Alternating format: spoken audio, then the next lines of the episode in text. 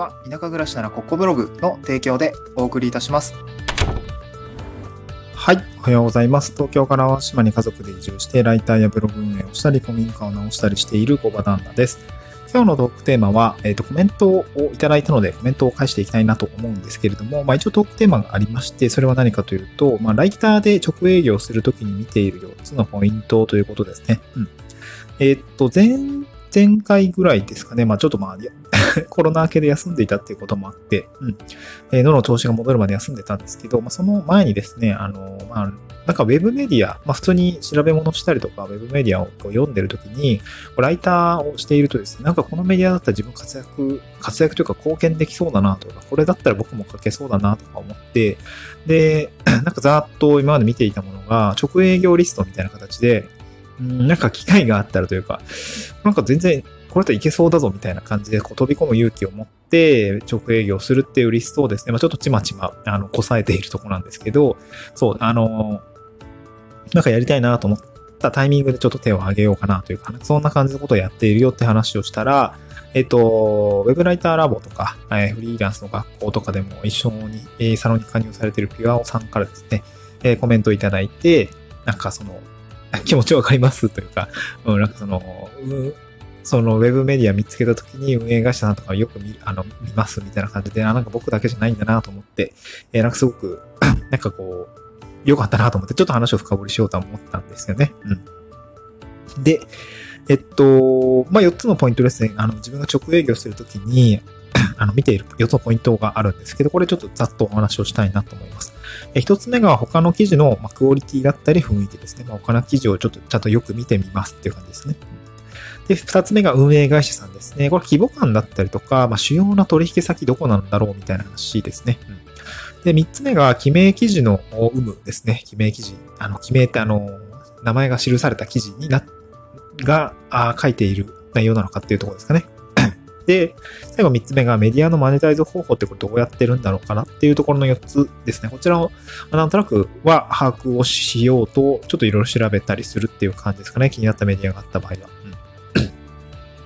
で、えー一つずつちょっと紹介というか、なんかこんなところ見ているよっていうところをお話しするんですけど。で、まず一つ目が、他の記事ですね。こちらは、まあなんかその調べ物したりとか、あ、こうこうこういうメディア、まあなんかないかな、僕だったら移住の メディアとか、えー田舎暮らしだったりとか、まあち、うん、なんか地方の、こう、地域ライター募集みたいな感じで調べたりするんですけど、えーその時に出てきたメディアを見た時に、まあ、何らかこう、検索結果に一番近いものが出てきた時に、まあ、それ以外の記事もちゃんと、まあ、メディア全体を通して見るっていう感じですかね。うん。で、えーまあ、具体的にどういう記事のものを見ているのかっていうと、まあ、クオリティだったり雰囲気だったりとか、まあ、文字数とか、あとまあ、なんていうのかな、か硬い雰囲気なのかとか、なんかこう、うーん、なんていうのかな、自分がライターだった時に、この記事を、なんかど、ど、作るときに、その、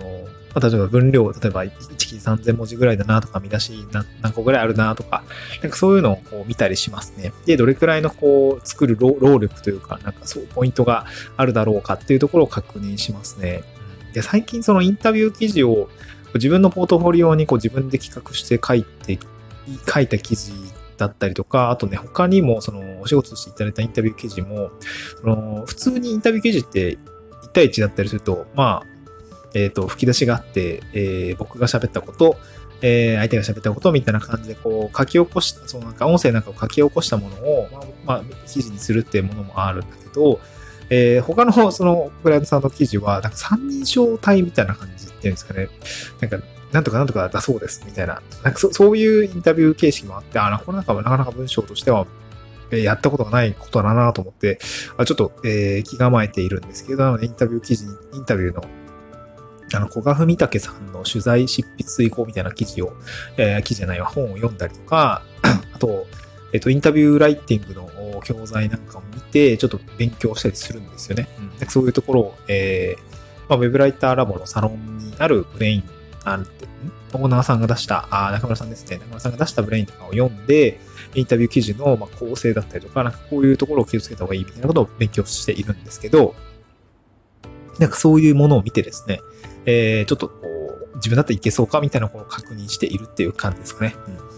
はい、これが一つ目の他の記事のクオリティだったりとか、あ雰囲気だったりとか、中身を見るっていうことですね。うん、二つ目は何かっていうと、えっ、と、えー、運営会社さんはどこか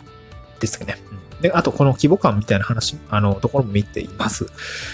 まあ、そんなにがっつり見てるかっていうと、まあ一応ざっくりしか見てないんですけど、えっと、結構その、記事を、ーん、なんだろうな、こう、マーケティング会社さんが作って、その、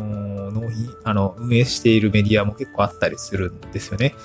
で、なんかその辺は、なんか僕もなんとなく見分けがつくようになってきたというか、うん。やっぱその、なんだククライアントさん、なんだろう、A, A 社、A 社、いろいろ自分の商品だったりとか、ミッションがあるような A 社さん記事を A 社さんが直轄でやってるかっていうと、なんかそういうわけでもなくて、その間に B 社さん、マーケ会社が入っていたりとかすると、えー、結構、なんかその構造的にはやっぱ主要取引先とかに出ていたりとか、えっと、するんですよね。うん、で、なんかそうなった時に、なんかマーケ会社さんだったら多分仕事すごい多いんだろうなとか、この会社よく見るなとかね、うん、結構僕の場合は IT 系なんですけど、IT 系の、えー、専業特化の専業とかっていうか、なんていうの、その 結構そのテ、テック系の記事をマーケ、マーケ会社として受けている会社さんがあるんですけど、この会社よく見んなとか、なんかそういうのがあったりとかすると、あ、これマーケ会社なんだなとか、なんかそういうところがわかるような感じになっているので、なんか運営会社さんとか主要取引先見て、これはなんかすごい単価高そうな大企業とやり取りしてるなとかっていうのは若干ちょっと見たりしますかね。うん、まあ今、高単価のお仕事いただいているマーケ会社の案件というのは、割とその主要取引先がすごいビッグなあ会社さんだったりもするので、多分元の受注単価が高いんだろうなっていうことで、ライターの私にも高単価で振っていただいてるのかなって思ったりもするので、結構主要取引先見るのも大事にしている、大事にし始めたっていう感じですかね。うん、気づいたので。うんで、えー、3つ目が記名記事の有無ですね。これはまあシンプルに自分がライターとして、えー、記事を執筆するときに自分が書いた記事ですっていうのが公に出るっていうことは、まあ、割とその公開実績、公開可能な実績になりますので、今後の自分の営業だったりとか、まあ、その提案活動についてはすごく有利に働く、まあ、ポートフォリオに掲載することができるような記事になるので、まあ、実は僕そういう記事も持ってなくて、まあ、自分のブログだったりとか、うん、なんかそんなぐらいしかないので、こう、なんていうのかな、持っておきたいんですよね。ちょっと蓄積しておきたくて、最近はそういうところを見るようにしていますね。えっ、ー、と、インタビューライターのお仕事をいただいたと、えー、会社さんの記事とかは、えっ、ー、と、記名記事になるみたいなので、結構それは、えー、まあ、単価はもしかしたら割に合わない、割に合わないというか自分の技量次第だからね なんとも言えないんだけど、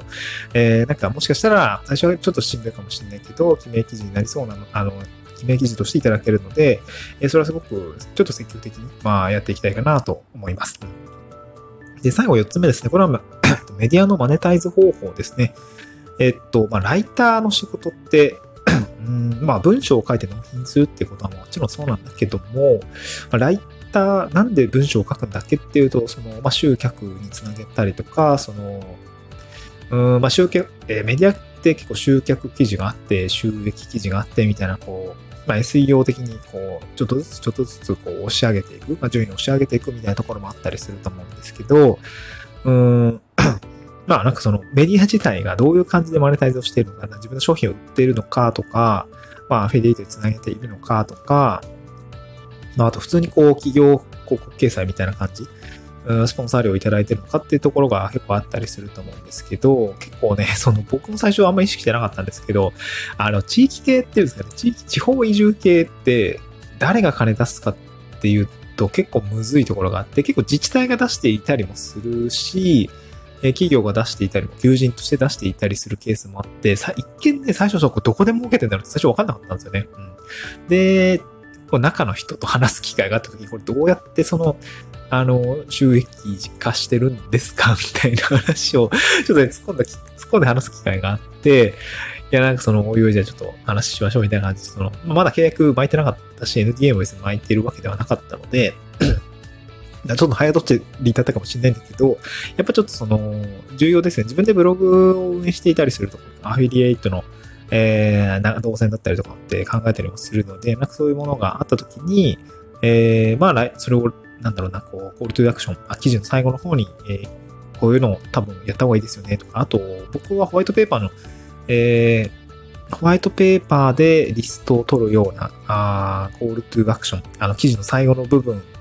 を作るような会社さんも結構いたので、えーそういう提案をしたときに、ああ、そうそうそう、こんな感じでやりたかったんです、みたいな話をされたときに、あ、じゃあこれ、あの、自分の仮説っていうんですかね、多分、これは、えー集客記事として今書いてる案件で、最終的には、うんまあ、アプローチをしていきたいと思うから、こう、リストですよね、メールアドレスとか、えーその企業の担当者さんの、まあ、えー会社情報っていうんですかね、そういったところの担当者の取り次げるような連絡先を多分知るためには、えー例えばホワイトペーパーとかをダウンロードしてもらうようなフォームを最後には載せた方がいいんだろうな、みたいな感じで仮説を立てて、提案をして、まあ割と普通に通って、えー次回もよろしくお願いします、みたいな結果につながったっていう、えーことがありましたので、結構その、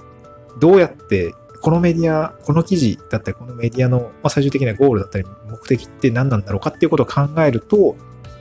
なんかこう、おのずと書くことが決まってきたりとか、やるべきことが分かってきたりもするので、なんかメディアを見ていくときにはそんな感じで考えていたりもします。うん。まあ、全然分かってないこともあるんだけどね、これどうやっそう どうなってんだろうみたいなこともあるんだけど、まあそういう時はちゃんと確認しますね。うんはい、そんな感じでございました。あのーコメントですね。サンド FM のコメント欄。まあ、サンド FM マジ聞いてくれてる人めっちゃ少ないんでめっちゃ嬉しいんですけど、多分ね、僕のスタンド FM 聞いてくれてるの、あー毎回ね、8、9人、8、9人ぐらい、多くて15、20回ぐらい再生回る時があるんだけど、なんでなんだろうね。わかんないけど、10人ぐらい固定的に聞いてくれてる方があいらっしゃるので、すごく嬉しいなと思って、えーまあ、こんな感じでレターをもらったりとか、コメントをもらったりした時には返していきたいなと思いました。はい、また次回の収録でお会いしましょう。バイバイ。